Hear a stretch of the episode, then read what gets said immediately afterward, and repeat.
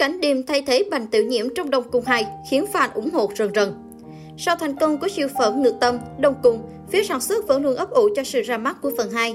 Giờ đây, nhiều thông tin trên Weibo đã khiến khán giả đứng ngồi không yên khi Đông Cung 2 đã gần như chốt đường cốt truyện, thế nhưng nữ chính sẽ không còn là Bành Tiểu Nhiễm. Thay vào đó, một số thông tin cho biết phía sản xuất Đông Cung 2 đang xem xét cảnh điềm cho vai nữ chính.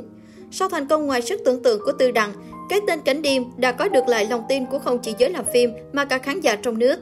Trước thông tin Cảnh điểm thay thế Bành Tiểu Nhiễm để viết tiếp hành trình của Đông Cung, khán giả lại không hề phật ý mà còn lên tiếng ủng hộ. Netizen Việt bình luận về Đông Cung 2. Rồi tính đỏ xem đời bố ngược hơn hay đời con ngược hơn hay gì, tụi em khóc đủ rồi nghe. Lại khóc nữa cho xem, nhưng Cảnh điểm cũng ổn đó. Cảnh điểm đắt sâu quá, nghi chị sẽ không đóng, vẫn thích Bành Tiểu Nhiễm hơn. Đông Cung 2 chắc chắn ngược không thua gì Đông Cung 1. Lý do là vì Đông Cung 2 không còn là câu chuyện của Tiểu Phong và Lý Thượng Ngân nữa. Theo một số nguồn tin trên Weibo, Đông Cung 2 sẽ là tiền truyện của phần 1, kể về những bi kịch trong cuộc đời của bố mẹ Lý Thượng Ngân. Đời con đã ngược tàn bạo thì chắc chắn đời cha sẽ tàn khốc, lấy nước mắt không kém. Cách đây không lâu, Shina có bài bình luận về thành công của Cảnh Điềm nhờ bộ phim Tư Đằng.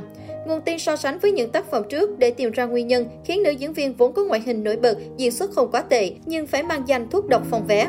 Theo Sina, Tư Đằng là một dự án không được đầu tư nhiều, dòng diễn viên chính chỉ có hai cái tên nổi bật là Cảnh Điềm và Trương Bân Bân. Đạo diễn Lý Mộc Qua cho biết trong quá trình làm phim, họ phải tận dụng mọi thứ vì kinh phí eo hẹp.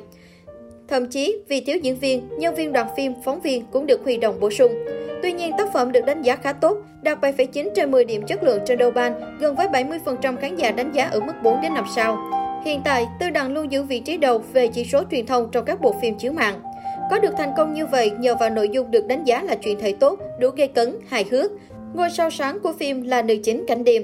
Trước khi tác phẩm phát sóng, đệ nhất mỹ nữ Bắc Kinh luôn bị chê bài và diễn xuất, thậm chí khán giả cùng bình luận họ sẽ tự động bỏ qua bộ phim có Cảnh Điềm tham gia.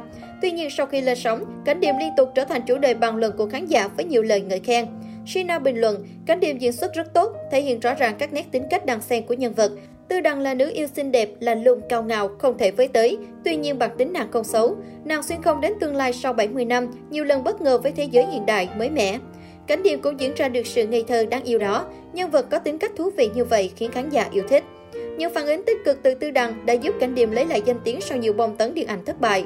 Trên QQ, khán giả bình luận, không ngờ có một ngày tôi phải khen ngợi diễn xuất của Cảnh Điềm. Cảnh Điềm lật lại danh tiếng chỉ nhờ một bộ phim. Tôi nghĩ cô ấy đã chọn đúng nhân vật cho mình.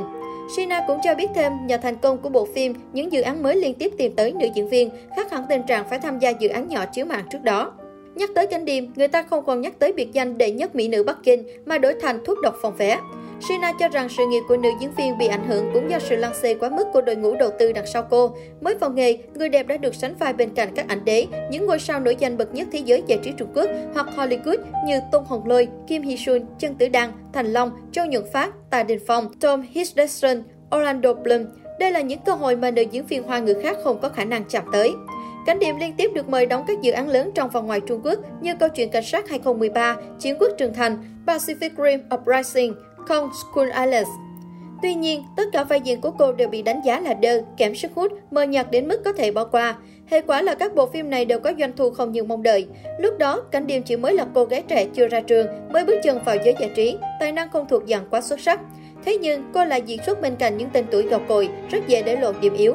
Thêm nữa, vì Cảnh Điềm chưa có kinh nghiệm, đất diễn cho các nhân vật mà nữ diễn viên đảm nhiệm không nhiều.